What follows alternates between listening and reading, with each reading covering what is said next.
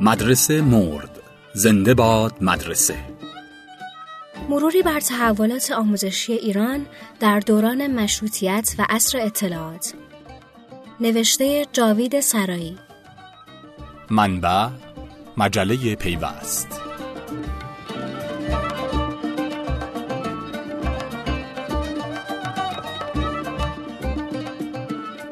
در دویست سال اخیر ما با دو موج تحول روبرو شکلگیری آموزش جدید در اواخر دوره قاجاریه و عصر مشروطیت و تحولات ناشی از فناوری اطلاعات در سالهای اخیر.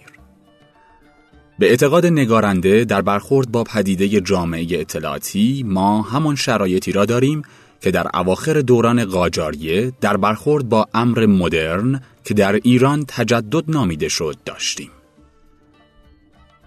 فرضیه محوری این است که ما با کنار نهادن معنا صرفاً ابزار را وارد می کنیم. به همین دلیل نتوانستیم از منافع پررنگ ناشی از مدرنیته و فناوری اطلاعات در حوزه آموزش بهره شویم. در این پادکست تحولات حوزه آموزش در این دو دوره تاریخی مرور می شود.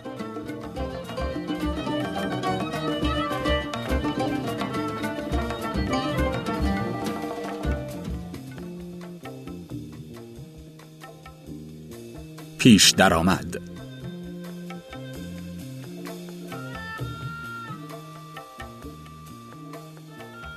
شکست ایرانیان در های ایران و روسیه و امضای دو عهدنامه گلستان و ترکمنچای باعث شد برخی از ایرانیان متوجه بشن تغییرات عظیمی روی داده و اندیشه تجدد محور این تغییراته. از همون زمان دو رویکرد متفاوت در برخورد با دنیای جدید پیش گرفته شد. یک روی کرد ضمن مقابله با ماهیت و اندیشه جدید صرفاً ابزار جدید رو انتقال داد. اما رویکرد دوم بر این پافشاری داشت که مدرنیته هم تغییر شکل جهانه و هم تغییر معنای جهان و نمی‌تونیم با گرفتن ابزار و پوست مانع انتقال محتوا و معنا شد. بدین ترتیب ما نتونستیم آموزش جدید رو به صورت یک کلیت که شامل معنای جدید و ابزار جدیده بپذیریم و عملا بدون درک الگوی جدید اندیشه و زیست به عصر جدید پرتاب شدیم. ما از مدرنیته صرفا اقلانیت ابزاری اون رو گرفتیم و اقلانیت انتقادی رو پس زدیم. نتیجه نوسازی آمرانه رضاشاه بود که با وجود نتایج مثبت فراوانی هم نتونست در جامعه رسوخ کنه و به باور تبدیل بشه و مجریان اون هم در سطح و ابزار باقی موندن. به نظر می‌رسه همونجور که در عصر مشروطیت با آموزش جدید برخورد کردیم حالا هم واکنشی مشابه به تحولات ناشی از فناوری اطلاعات در حوزه آموزش داریم. بدون اینکه درک کنیم الگوی فکر کردن تغییر کرده، صرفاً ابزار جدید رو وارد و استفاده می کنیم. فناوری جدید منجر به دستبندی افراد میشه گروهی منافع خودشون رو در استفاده از فناوری جدید و برهم زدن نظم مسلط موجود می‌بینند و در مقابل ادهی صرفاً به حفظ منافع خودشون از طریق مان تراشیدن برای تغییرات میاندیشند. این دو گروه در مقابل همدیگه جبهگیری می کنند. در بین توده مردم هم فناوری جدید برای بعضی جذابیت داره و برای گروهی سخت و مانع است. گروهی از اون استفاده می کنند و گروهی اون رو پس می‌زنند.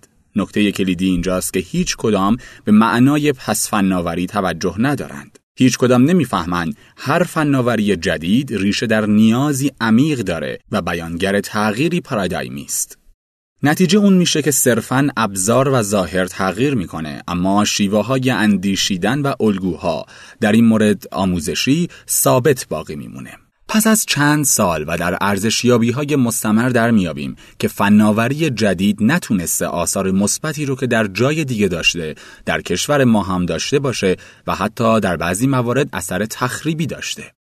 مطالعات انجام شده در کشورهای دیگه مثل ایالات متحده و کانادا، کشورهای اسکاندیناوی، سنگاپور و هنگ کنگ و ژاپن، اروپای غربی لیبرال و استرالیا نشون میدن در نتیجه که فناوری اطلاعات و ارتباطات نظام آموزشی در این کشورها متحول شده. مهمترین نتایج مطالعات انجام شده عبارتند از کاهش محدودیت جغرافیایی در دسترسی به آموزش، کاهش محدودیت مالی در دسترسی به آموزش، افزایش سرعت انتقال اطلاعات و یادگیری، افزایش دقت یادگیری فراگیران، جلوگیری از اعمال نظرهای سلیقه‌ای معلمان، فراهم آوردن امکان کار تمام وقت برای فراگیران، یعنی فراگیران امکان پیدا می‌کنن در هر زمان از شبانه روز آموزش ببینن فراهم آمدن امکان همکاری از راه دور برای معلمان و دانش آموزان کاهش هزینه های آموزشی در میان مدت، بازآموزی مستمر معلمان و ارتقای دانش و مهارت و توانمندی اونها، ارتقای انگیزه فراگیران، افزایش نوآوری در حوزه آموزش و موارد دیگه. چند مطالعه و ارزشیابی انجام شده در کشورمون بیانگر اینه که استفاده از فناوری اطلاعات در حوزه آموزش در کشور ما جز در موارد محدود نتونسته موفق باشه. تلخه که حتی نتونسته هزینه های جاری آموزش و پرورش و آموزش عالی رو هم کاهش بده. پرسش اینجاست که چرا؟ آیا ما بلد نیستیم از ابزار جدید استفاده کنیم؟ آیا ابزار جدید به درد فرهنگ ما نمی‌خوره؟ آیا مدیران ما نتونستند وظایف خودشون رو درست انجام بدند؟ یا مشکل چیز دیگه ما صرفا ابزاری رو استفاده می کنیم بدون اینکه معنای شکلگیری اون ابزار رو درک کنیم و الگوی اندیشیدنمون رو تغییر بدیم؟ درآمد. پرده یکم. ورود مدارس جدید به ایران.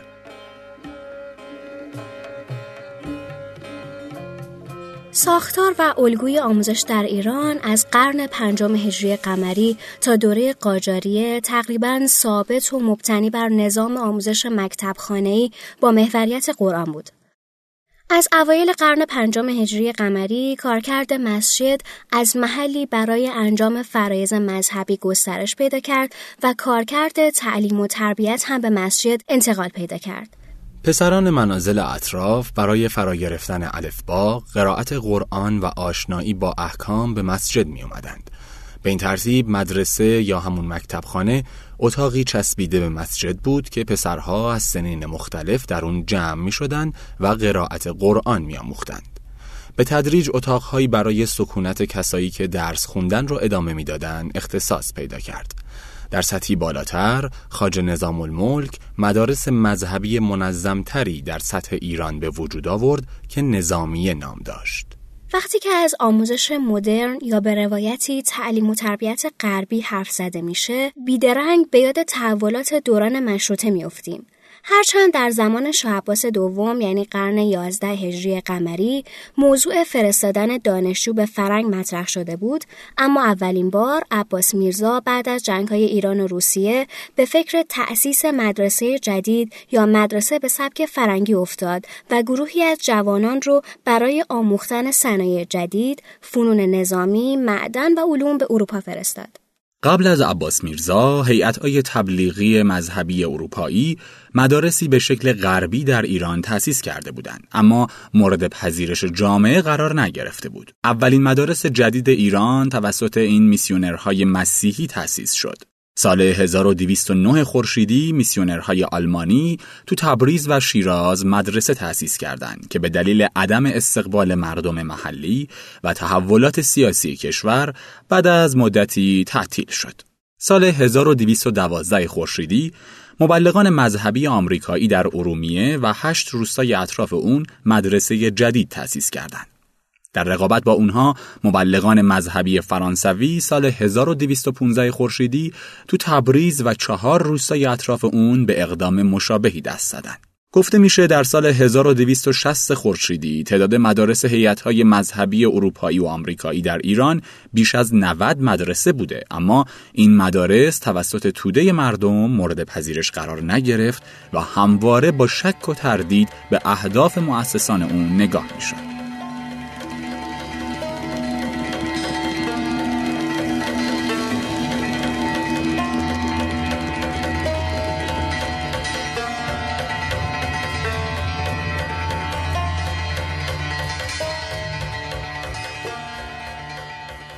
اولین مدرسه ایرانی دارالفنون بود که در سال 1228 خورشیدی افتتاح شد. مدرسه دارالفنون با هدف مفیدتر و عملیتر کردن آموزش های رسمی توسط امیر کبیر تأسیس شد. اما بعد از قتل او بازگشایی شد و در رشته های نظامی شامل پیاده نظام، سوار نظام، توپخانه و مهندسی، طب و جراحی، داروسازی و معدن دانشجو گرفت. بررسی دارالفنون نشون میده با وجود تأثیر عمیقی که این مدرسه و مدارس جدید بعدی در تحولات اجتماعی سیاسی جامعه ایران و شکلگیری انقلاب مشروطیت داشت در حوزه آموزش صرفاً بعد ابزاری و فنی مورد توجه قرار گرفته و توجهی به معنای جدید و تغییر الگوی اندیشیدن که در حوزه های علوم انسانی و حقوق بیشترین بروز رو داره نشده. تأسیس دارالفنون فقط برای افزایش استقلال نظامی ایران در برابر بیگانگان و نشون دادن اصلاحات در جامعه اون روز ایران صورت گرفت. و نتونست معنای آموزش جدید رو که ایجاد فرصتهای برابر برای فرزندان همه اقشار اجتماع جهت دستیابی به موقعیت شغلی مناسب و کسب منزلت اجتماعی بود انتقال بده. به همین دلیل نهاد آموزش دولتی باقی موند و نتونست در بدنه جامعه رسوخ کنه. هرچند برجستگانی مثل رشدیه و توبا آزموده تلاش کردند تا معنای جدید رو انتقال بدند اما اونها هم عملا شکست خوردند. اولین مدرسه جدید وطنی رو میرزا حسن خان رشدیه در سال 1267 خورشیدی در تبریز تأسیس کرد. رشدیه که به واقع پدر مدارس نوین ایرانه معنای تحولات رو به درستی درک کرده بود. اون که هم تحصیلات حوزوی و هم تحصیلات آکادمیک غربی داشت، تلاش کرد تا ضمن حفظ هویت ملی و مذهبی کشور، تغییر الگوی اندیشیدن و تغییر پارادایمی جهان رو به ایرانیان بفهمونه. افسوس که با وجود پشتکار فراوان شکست خورد. اون چندین مدرسه تأسیس کرد که هر بار بعد از مدتی با مخالفت نیروهای مختلف مورد حمله قرار گرفت و تعطیل شد. در نهایت به شهر قم پناه برد و مدرسه تأسیس کرد و تا پایان عمر توی همون مدرسه کوچک تدریس کرد و دیگه برای گسترش آموزش جدید اقدام نکرد. البته در همین پادکست به بررسی بیشتر در رابطه با مدرسه رشدیه و مؤسس اون می‌پردازیم.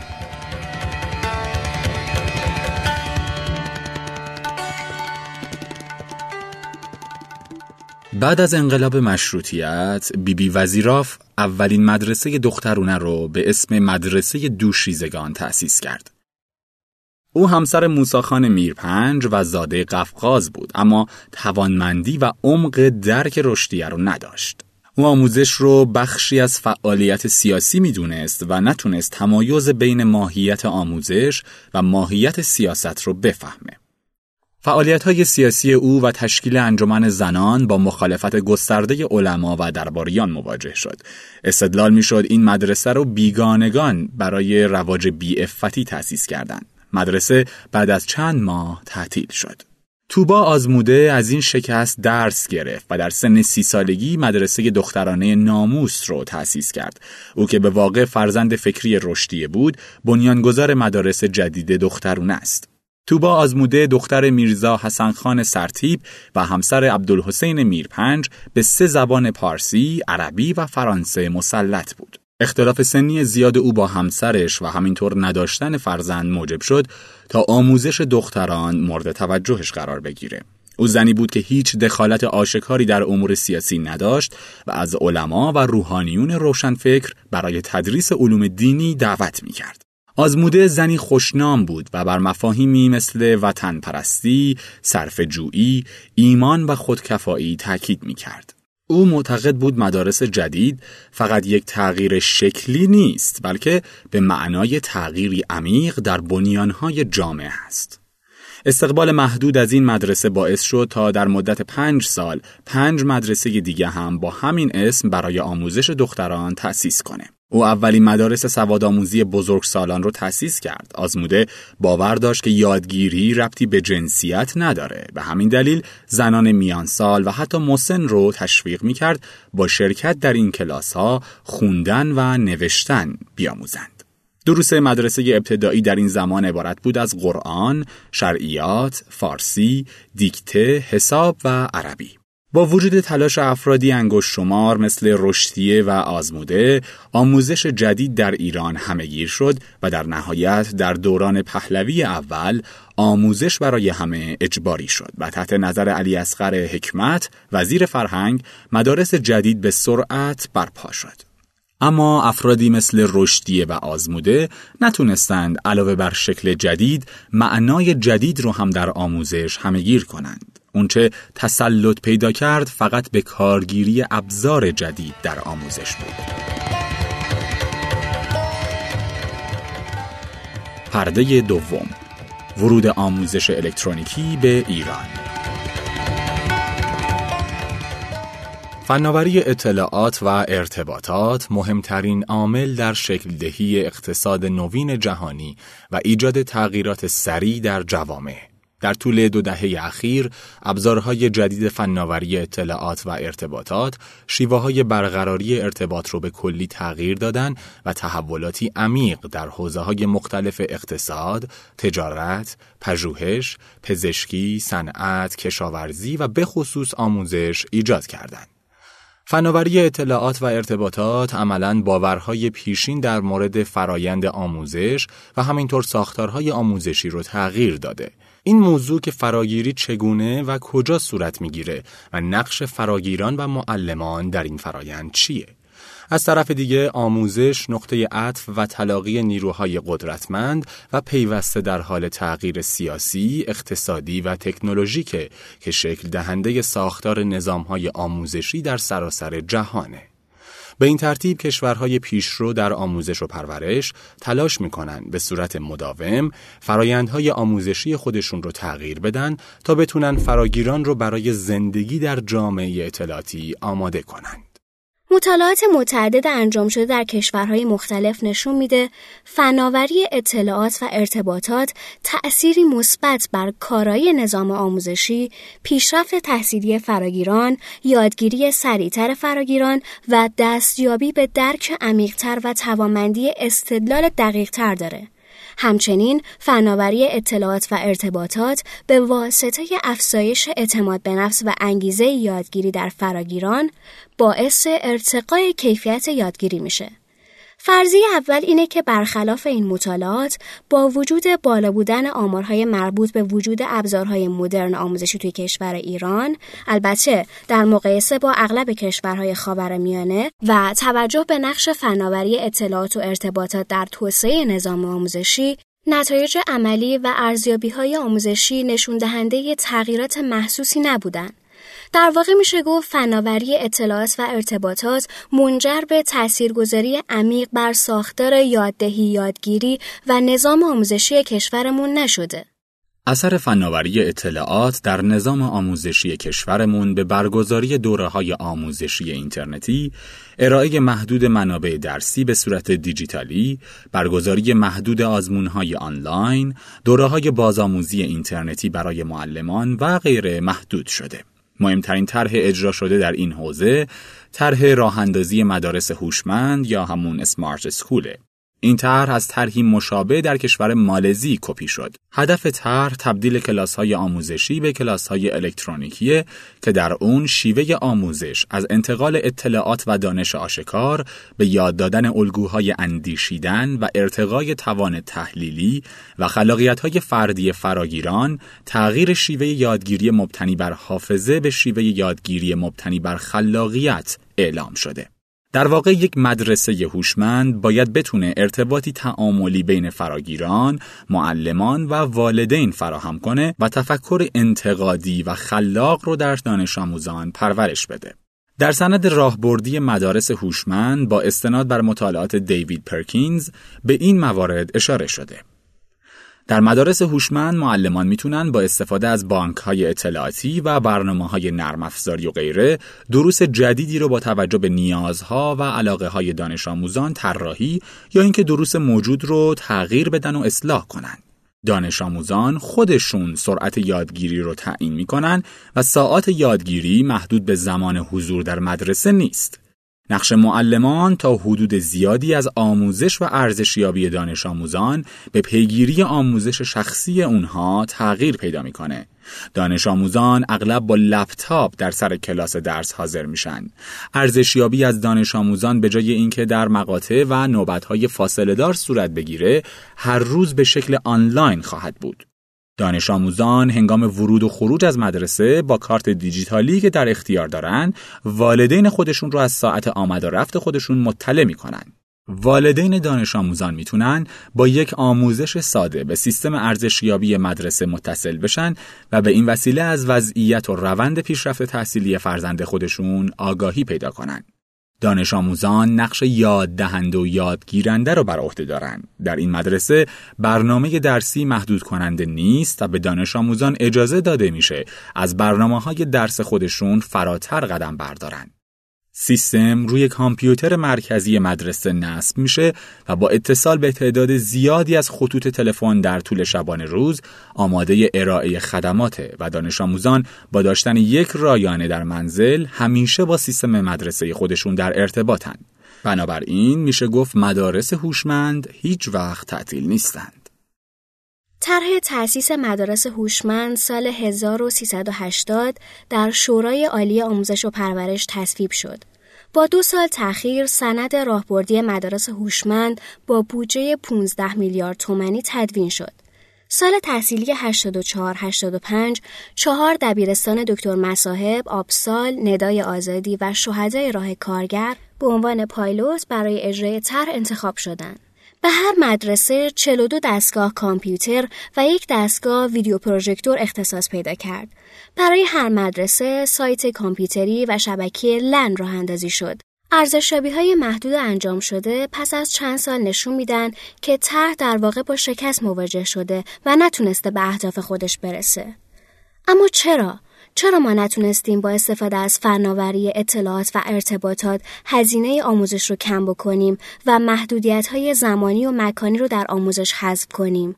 چرا با وجود هزینه های گذاف در اجرای طرحهایی ساده با شکست روبرو میشیم و هر طرح چند بار مسبب و براش بودجه اختصاص داده میشه و باز شکست می‌خوره؟ چرا نتونستیم با استفاده از ابزار فناوری اطلاعات عدالت آموزشی رو محقق کنیم؟ چرا نتونستیم همه فرزندان ایران زمین رو از امکان دسترسی به منابع مصنی، صوتی و تصویری آموزشی حداقل برای ورود به دانشگاه بهره مند کنیم؟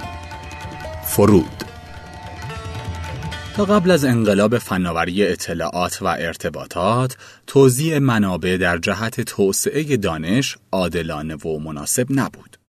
این مشکل به شدت ریشه در کمبودهای مالی داشت. کمبودهای مالی همراه با افزایش جمعیت شکاف آموزشی رو روز به روز گسترده تر می کرد. تو این شرایط ساختارهای سنتی آموزش نمی‌تونستند زیربنایی مناسب برای توسعه دانش ایجاد کنند.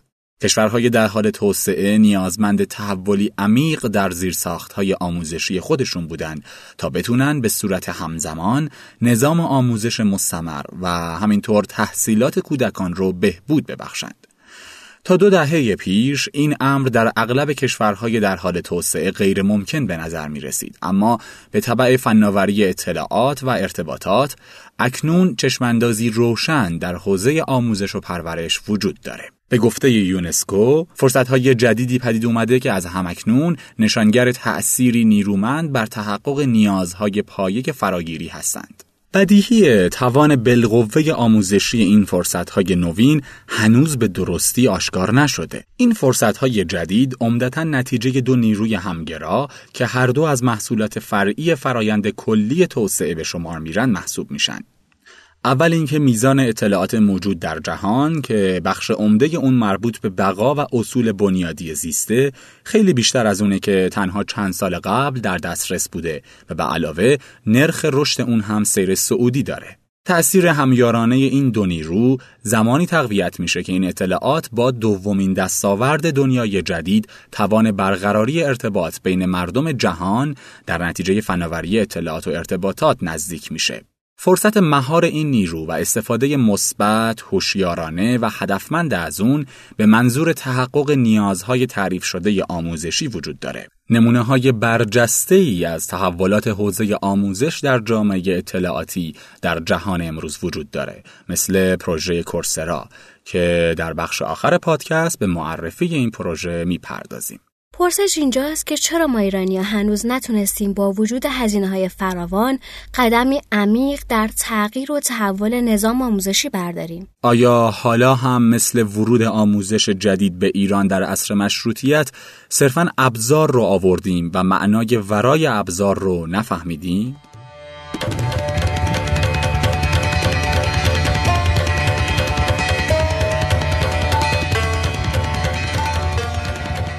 جامعه اطلاعاتی نتیجه یک تغییر پارادایمه که با تغییر الگوی اندیشیدن میشه وارد اون شد. تغییری که متأثر از ابزار و معناست. مطالعه روند ورود آموزش جدید به ایران چه در دوران مشروطیت و چه در سالهای اخیر در نتیجه فناوری اطلاعات و ارتباطات ما رو متوجه این موضوع می‌کنه که گویی مشابهتی عجیب وجود داره که ریشه در سطحی نگری و عدم درک معنای جدید داره. ما صرفا لباس رو عوض می‌کنیم اما نفهمیدیم که تغییر لباس ریشه در تغییر یک معنا داره. وسیله نقلیه جدیدی در فرهنگ ساخته میشه و ما اون رو جایگزین وسیله نقلیه سنتی خودمون می‌کنیم. اما تغییر معنایی رو که باعث جایگزینی این ابزار جدید شده نمی‌فهمیم.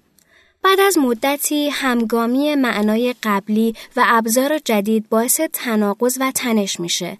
اینجاست که فکر می‌کنیم مشکل از ابزار جدید و ناکارآمدی اونه. در واقع ما در یکصد سال اخیر مدرنیزاسیون یا همون نوسازی رو داشتیم نه مدرنیته یا تجدد. این حقیقت رو در حوزه های مختلف میشه دید. توی این مطلب حوزه آموزش هدف مطالعه ساده ما قرار گرفت. با ما همراه باشید تا بعد از استراحتی کوتاه همونطور که قبلا وعده دادیم به بررسی مدارس رشدیه بپردازیم.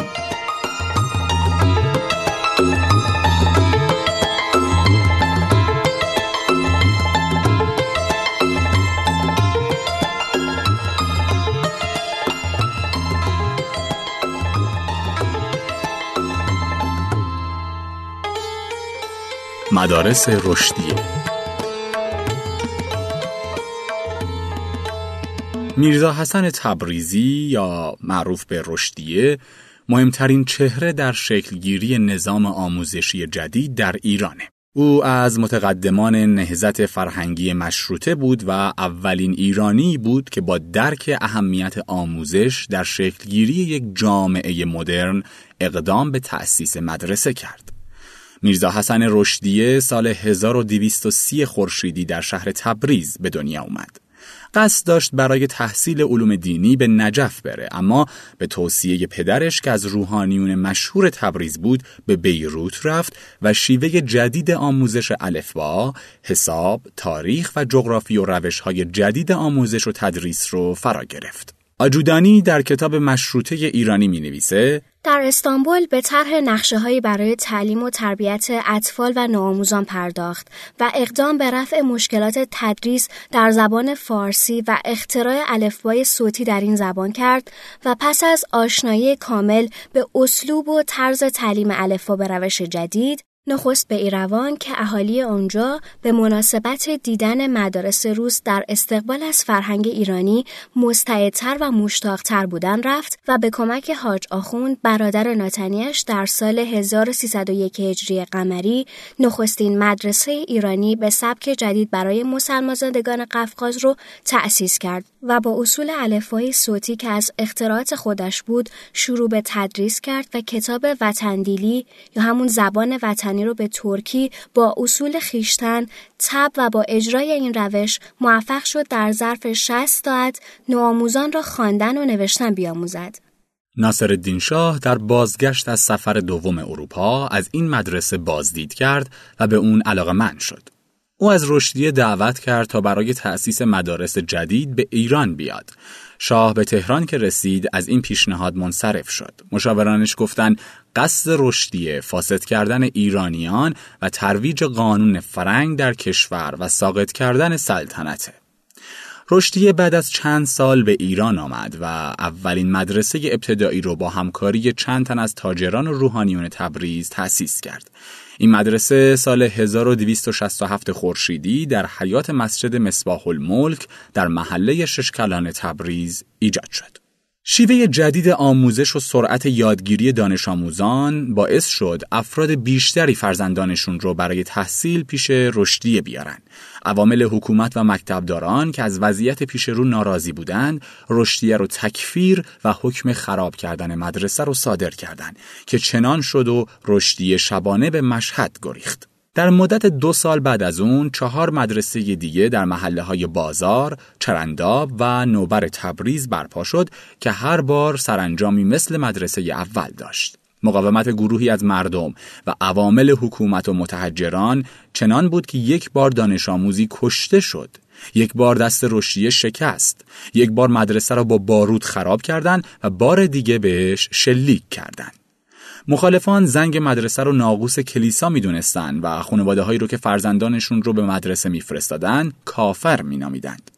اونها استدلال می‌کردند که این مدارس جدید ترفند فرنگیان برای کافر کردن بچه های ایرانیه. رشدیه به ایروان بازگشت و به آموزش در مدرسه رشدیه ایروان مشغول شد. زمانی که امین الدوله والی آذربایجان شد به پیشنهاد چند نفر از تاجران و روحانیون برجسته تبریز اون را برای تأسیس مجدد مدارس جدید به تبریز دعوت کرد. با حمایت امین الدوله مدرسه رشدیه در محله ششکلان تبریز تأسیس شد. در این مدرسه خوندن و نوشتن در 90 ساعت به کودکان آموزش داده می‌شد. تأثیری که این مدرسه داشت موجب شهرت پیدا کردن شیوه آموزش جدید رشدی در شهرهای دیگه ایران شد. سال 1276 خورشیدی امین الدوله به تهران اومد و رشدیه رو با خودش به تهران آورد تا مدارس جدید رو برای کودکان تهرانی تأسیس کنه. چند مدرسه در محله های مختلف تهران تأسیس شد و تأثیری شگرف بر سوادآموزی دانش آموزان داشت اما این مدارس هم دوام پیدا نکردند و جنگ قدرت بین امین و دوله و امین و سلطان باعث تعطیل شدن مدارس شد. رشدیه با دلشکستگی به شهر قوم رفت و با حمایت برخی از روحانیون این شهر مدرسه تأسیس کرد و تا پایان عمر خودش به تدریس در این مدرسه سرگرم بود. بسیاری از جمله شیخ فضلالله نوری اون را به ارتداد متهم کردند. اما موج آموزش جدید سبب شد تا در مدت چند سال مدارس جدید در بیشتر شهرهای ایران تأسیس بشه. این جمله از رشدی نقل شده که در زمان تخریب یکی از مدارسش در تبریز میگه این جاهلان نمی‌دانند که با این اعمال نمی‌توانند جلوی سیل بنیادکن علم رو بگیرند. یقین دارم که از هر آجر این مدرسه خود مدرسه دیگری بنا خواهد شد. من آن روز را اگر زنده باشم حتما خواهم دید. میرزا حسن تبریزی همون رشدی رو میشه برجسته ترین چهره در شکلگیری آموزش مدرن ایران دونست. اون فهمیده بود ورای ابزار مدرن مفهومی جدید وجود داره و جهان در حال ورود به پارادایمی جدیده. در واقع رشدیه از معدود افرادی در فضای آموزشی ایران بود که تونست به گونه متفاوت فکر کنه و معنایی رو که در ورای میز و نیمکت و الف و ریاضیات وجود داره درک کنه. با ما همراه باشید تا در بخش آخر این پادکست به معرفی پروژه کورسه را بپردازیم. پروژه آموزشی کورسرا. در سالهای اخیر مباحث گسترده‌ای در مورد بکارگیری فناوری‌های جدید اطلاعات و ارتباطات در آموزش مطرح شده. این مباحث که تو کشورمون بیشتر در حیطه نظری و اکادمیک باقی مونده، از اواخر دهه 80 میلادی در کشورهای اسکاندیناوی مطرح و در سالهای پایانی دهه 90 منجر به تحولات عمیق و تأثیرگذار در نظام آموزشی کشورهای اروپایی و خاور دور شد. این مباحث همزمان با شکلگیری جامعه اطلاعاتی گسترده تر شد. در واقع به اعتقاد مانوئل کاستلز از اواخر دهه 1960 و نیمه دهه 1970 بر اثر تقارن تاریخی سه فرایند مستقل انقلاب فناوری اطلاعات، بحرانهای اقتصادی سرمایهداری و شکوفایی جنبشهای اجتماعی فرهنگی جهانی جدید ظاهر شده. تعامل بین این فرایندها و واکنش هایی که به اون دامن زدن یک ساختار نوین اجتماعی مسلط یعنی جامعه شبکه‌ای، یک اقتصاد نوین یعنی اقتصاد اطلاعاتی جهانی و یک فرهنگ نوین یعنی فرهنگ مجاز واقعی رو به عرصه وجود آورد. منطق نهفته در این اقتصاد، این جامعه و این فرهنگ زیربنای کنش و نهادهای اجتماعی در سراسر جهان به هم پیوسته شد. مهمترین تحول در این میان در حوزه آموزش روی داده یعنی استفاده از اطلاعات در راستای دستیابی به سطوح بالاتر دانش.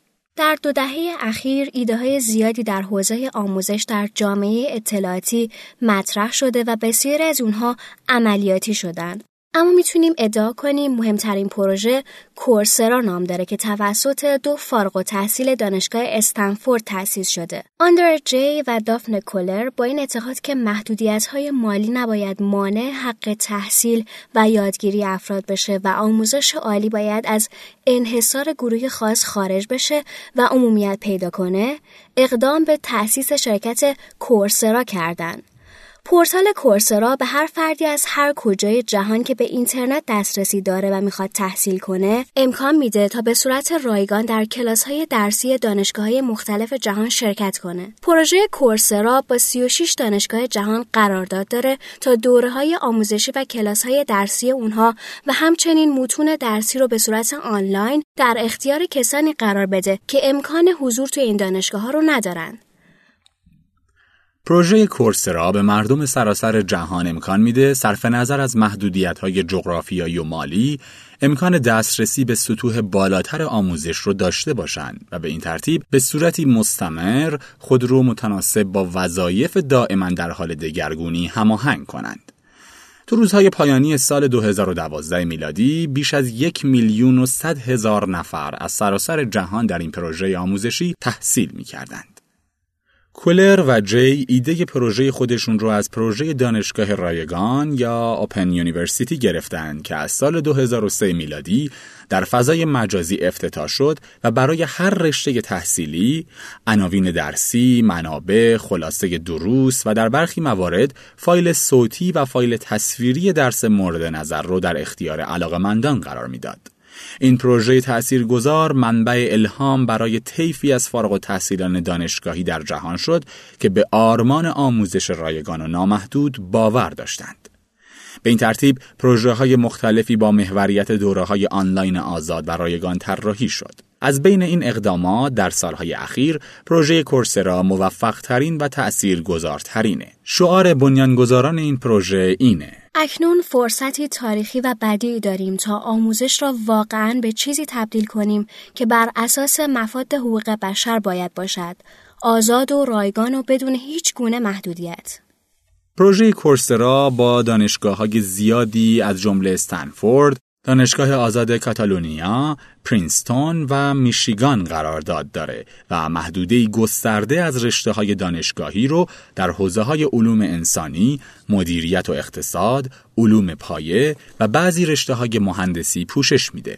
به کسانی که هر درس رو میگذرونن گواهی حضور کورسرا اعطا میشه. موفقیت پروژه کورسرا در دو سال اخیر منبع الهام افرادی مثل شایر شاف شده. او سال 2011 میلادی بر اساس الگوی کورسرا دانشگاه مردم رو تأسیس کرد. این دانشگاه دوره چهار ساله است که مدرک رسمی لیسانس ارائه می‌کنه و هر فردی که در هر کجای جهان به اینترنت دسترسی داشته باشه می‌تونه در رشته مورد نظرش به زبان انگلیسی تحصیل کنه. در واقع ایده شایرشراف استفاده از اینترنت برای برگزاری دوره های دانشگاهی رایگان از طریق مرتبط کردن افراد با اساتید دانشگاه های مختلف جهانه.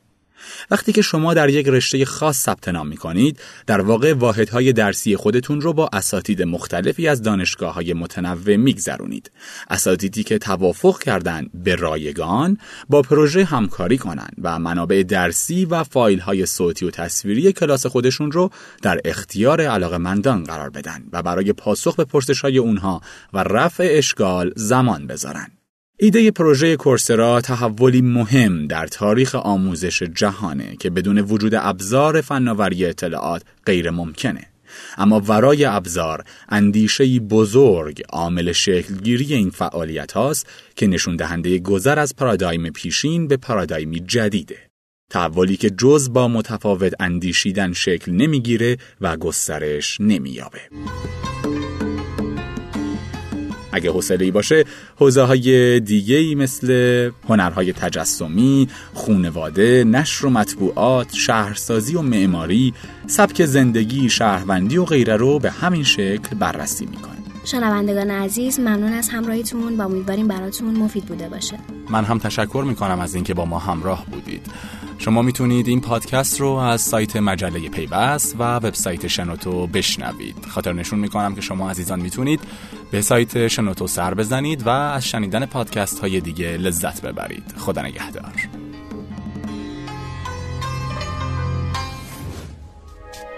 شما هم می‌تونید دقدقه ها و تجربه های خودتون رو با دیگران به اشتراک بذارید. شنوتو.com